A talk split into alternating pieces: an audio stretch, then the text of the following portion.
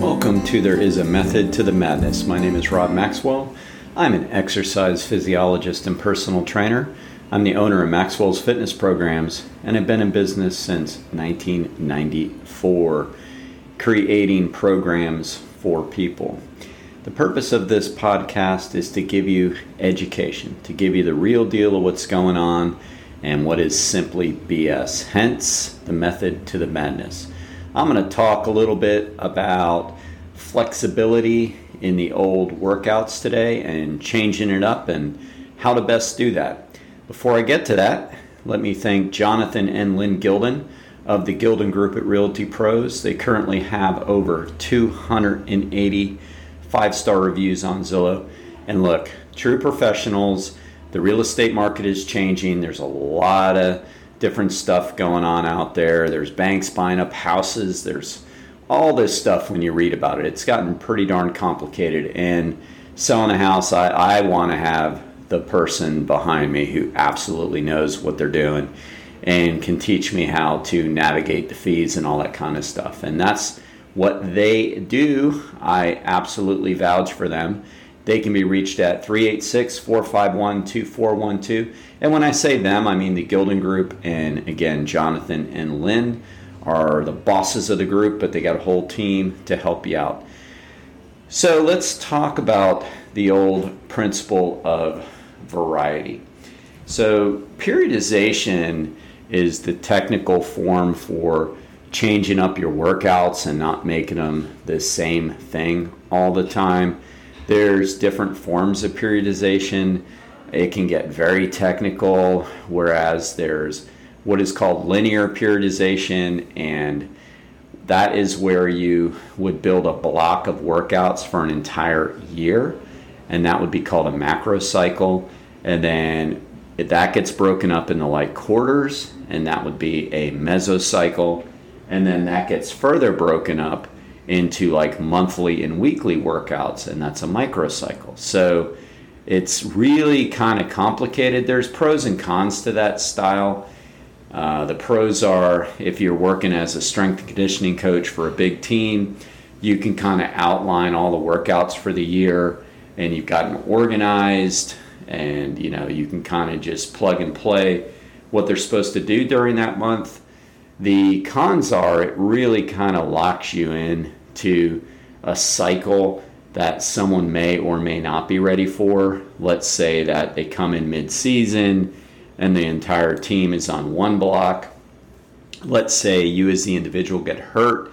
You're obviously not going to want to jump back in at a certain point. So that's the cons to it. And then there's another form of periodization called undulating periodization or nonlinear periodization.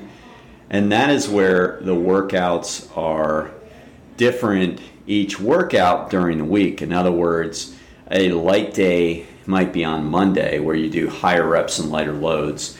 A medium day might be on Wednesday where you do moderate reps and moderate loads. And then a heavy day might be on Friday, and that's where you go heavier reps with lowest loads. Um, and that's assuming all the exercises stay the same for the most part. And, you know, that's got its pros and cons too. The cons to that is it might not be as organized for a big team. Um, maybe that a person doesn't need to work on all of those variables. Like maybe they're already very athletic in the in the way of endurance, so they don't really need to do high reps. So there's no point in doing that super light day. Course, all that can be changed and moved around. Um, the the pluses are though that you're not so set on the schedule as far as where you're at in a particular time of year. So there's more flexibility there. So again, both of these forms of periodization are very technical and really are meant like more for teams and things like that. And I mean, th- there's been research that shows that periodization or moving around your workouts in that manner is more progressive than just doing the same old, same old all the time. So, research definitely supports the fact that changing up the workouts is going to lead to greater results for most people than keeping it the same all the time.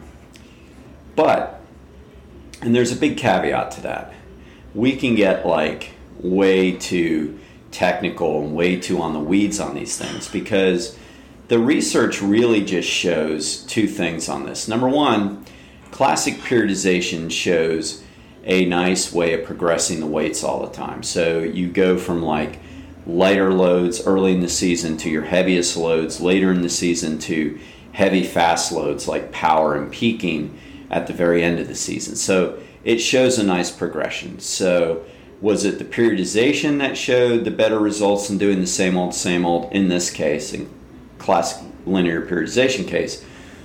Or was it the progression and the way you went about it? Was that what was superior? Don't know. That's that'd be really hard to figure out. The other side of this is is we can get so wrapped up into all this that we get a little bit of paralysis by analysis. I remember when I saw, and I believe I spoke on this on a previous podcast, so if you've heard this story, bear with me, you can hear it again. But I saw one of the originators of periodization, Stephen Fleck, in Tampa, like 20 years ago, long time ago. And um, you know, it was, it was, it was cool to go hear him. I went to get some CECs to do a class, and uh, you know, I thought, well, you know, he's good. I'm going to go see him. And he was talking about periodization. That was the whole point. And I remember like it was one of those moments where you're like, well, can I just get my money back now? Because he starts the entire session with, you people are really overthinking this periodization thing. Like, all periodization means is change. That's really all that it means, that we tend to respond better to change, which makes sense. So, and of course, I'm kidding about getting my money back because it was an excellent seminar.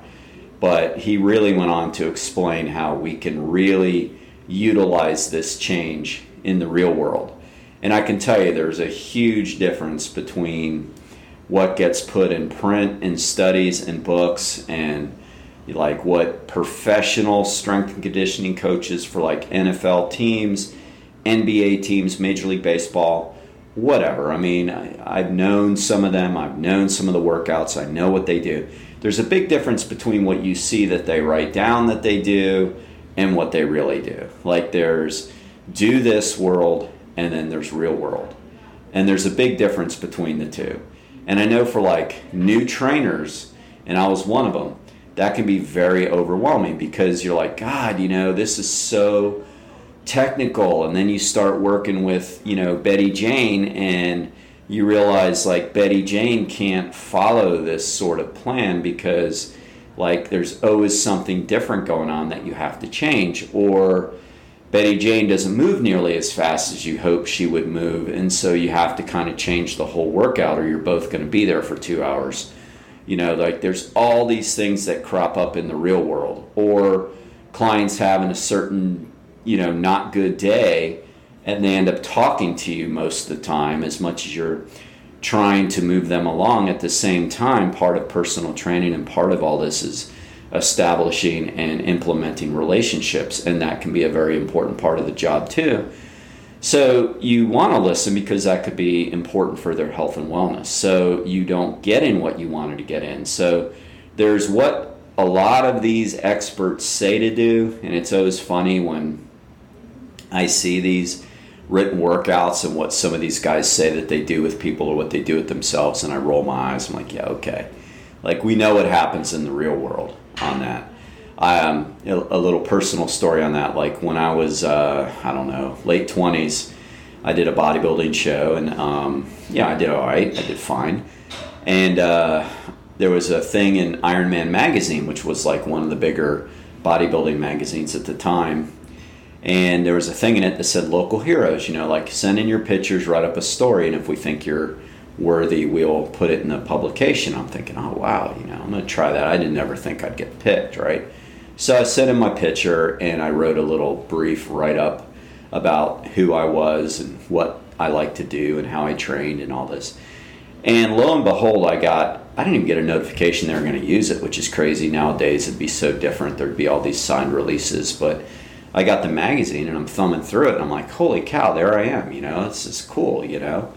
And, but, and I'm not, and I'm grateful for it. Like it was, it's, it made me feel really, really good about myself and it, you know, it was a good, good for career starter thing. So I'm like, hey, look, I'm in a magazine, you know? So it's all positive, but, you know, I couldn't help but laugh because I read the write up and it was like not true. like they totally just, change things around to make the story better. Number one, they called me Bob. I'm like, I'm not Bob, I'm Rob, you know? I'm like, okay. And that isn't a big deal. But then they're like saying what my favorite exercises was. And, and I believe they said bench press. And I'm like, I never said that. Like, I don't even think I answered the question what my favorite exercise. I don't even remember, but I know I didn't say that. So I'm reading it going, geez, if this happens on such a small scale with me, I can't even imagine what happens when these people are talking about their workouts that they do. You know, they, they talk about these monster two and a half hour marathon workouts, and I'm thinking, okay, you know, you, you didn't do that. So, in any event, what we find what the experts are telling us to do sometimes don't even don't always meet up to the to the test of what we really do. So, what can we take from this? So, the biggest thing I use periodization with in my workouts with myself and people is change. Changing it up. 90%, and I'm totally just making up this number based on my best guess. 90% of the clients want to change it up. And if you want to change it up, you're going to be more motivated to do the exercise. You're not as bored. I always say all the time, you know, we're psychosocial animals. Like, we're physiological, we're psychological, we're social, we're all these different things. We have all the same characteristics as other animal. And one of it is is we get bored. That's all there is to it. And again, this is just a guesstimate, but I think more people get bored today than they did yesterday. And when I mean yesterday, I mean 10 years ago. You know, because why? Well, as I've talked about in Use It or Lose It, we don't use that toughness muscle of fighting off boredom as much as we used to to get active to do things that are going to be very productive we will spend time scrolling social media or other mindless things that we get into. And i believe that when we do those things we're just weakening our boredom muscles so to say. So i do think we've all gotten more bored because there is simply stimulation overload. So even now I believe it's more important to implement change into the workouts. Now, one thing we have to keep in mind when we do that, like the only downside to mixing up your workouts is we can't not overload. Okay, overload is so important. It's one of the it's one of the mainstays of when we work out. And again, I could do a whole podcast on this subject too, and I probably will on Friday. But we can overload in ways that aren't so technical either. So this liability of changing it up doesn't have to happen if we're always keeping in our mind that we still have to overload. So what I mean by this is if we're always changing a certain exercise, how are we following progressive overload? So there is that concern. Like if you are doing, let's say you're uh, one of my young kids I train with, he's 20, 21, just turned 21. He's been big on the bench press, and I think that's great. I don't think the bench press is the best exercise in the world. It's not bad, but it's not the best, right? So I'm not saying this like everybody needs the bench press, but for a young man, it's kind of an important exercise. It really builds confidence because there's metrics attached to it. There are are numbers that people talk about and know. And so as you watch your numbers go up, you start feeling better about your strength and then better about yourself. So for him, it's very important. Now, overload means every time he comes in, we try to do a little bit more on the bench press. So let's say that I use the principle of change with him. All right. So then we're bench pressing, but then the next time we're doing incline presses, and next time we're doing decline presses. Next time we're doing dumbbell presses. Next time we're doing machine presses. We're not going to see a consistent overload cycle with him. So for him, in that case, that wouldn't be ideal. But what we have to understand is number one, that doesn't have to happen. So, two ways around that.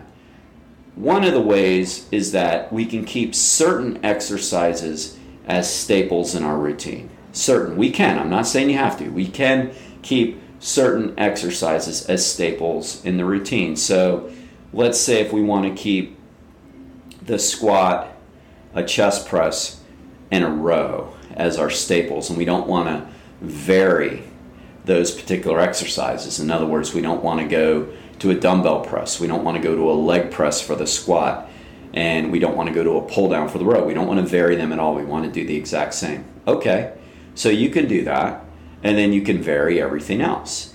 And the way we vary everything else is just understand that, like, we have joint actions that I've talked about before. The hips and glutes have a certain joint action, and that is hip extension. The quads have a certain joint action, and that is knee extension. The shoulder has two specific joint actions, and that is shoulder flexion and shoulder abduction. So, if we keep that in mind, there are tons of ways to train those muscles with a lot of variety. Like for shoulders, we could do side raises, we could do front raises, we could do overhead press. So we have all these varieties. We could do dumbbell side raises, we can do cable front raises, we can do uh, barbell upright rows, we can do barbell shoulder press, we can do machine shoulder press. Like I heard Ellen say it this morning to a client, and she's absolutely right. It's like the muscles don't know they're being stimulated, what they're being stimulated by. And that is absolutely true. So we can vary all of those areas and not miss a beat. So, like, that is one way to keep your stable, your stable exercises the same all the time, the ones that you want, and then vary the others. Another way is you really can kind of vary it all the time as long as you're always keeping the concept of overload in your mind. And that's kind of how I like to do it. I'm a very, uh, you know, that there is a science and an art to personal training. And as much as I know the science, I'm really more into the art. Like I really think I can read people really well, and and I'm not being arrogant. I just really believe that to be true. And as long as I'm keeping the let's keep overload in our mind on these people, then we can vary and keep progressing at the same time. Like as long as I know I'm challenging their limits on whatever exercise I pick, they're getting stronger in general. And that's how really I like to do things, and I think that's the best way to use variety in a workout. So, in other words, let's say we introduce this is a you know, a, so uh, let me back up just for a second. In the beginning, maybe the first six months, you don't want to vary a whole lot. You want to build a nice strength foundation. But then after that, you know, six months to a year, I think you should almost always vary it. Like, always do something different because we do respond better to change. Okay, so I had to back up and say that. But let's say we introduce or I introduce a new exercise to somebody. Uh, I was playing around with today straight arm pull downs, single arm pull downs on the cable machine. Straight arm though. Like sometimes we do pullovers bent over. I was playing with them standing straight up and I'm like, man, I feel my lats really well. I feel my core engaging. I like this. So, and, and a lot of times I'm going to bring in exercises that I like and new exercises I try and like to my clients. And that's one of the best things we can do as trainers because then we're learning along and we're, we're sharing with what we know. So I think that's a really good way to do it. And I do that a lot. And sometimes clients will say, Oh, you're on this kick because you've been doing it. I'm like, Yeah, that's exactly right. And you're going to benefit from my exploration. I mean, absolutely true. So let's say introduce this exercise. So, you know, we try it, put it on a weight that I think they can do fairly easily, and then increase the load to the best that they can do. And I challenged their current strength levels to go at or beyond what they can do.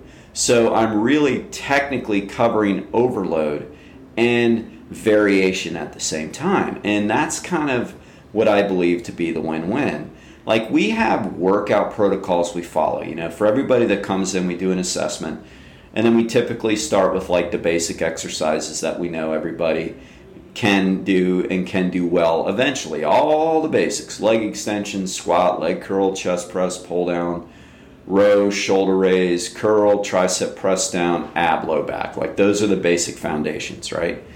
And then once we do that, though, we get to learn the person, right?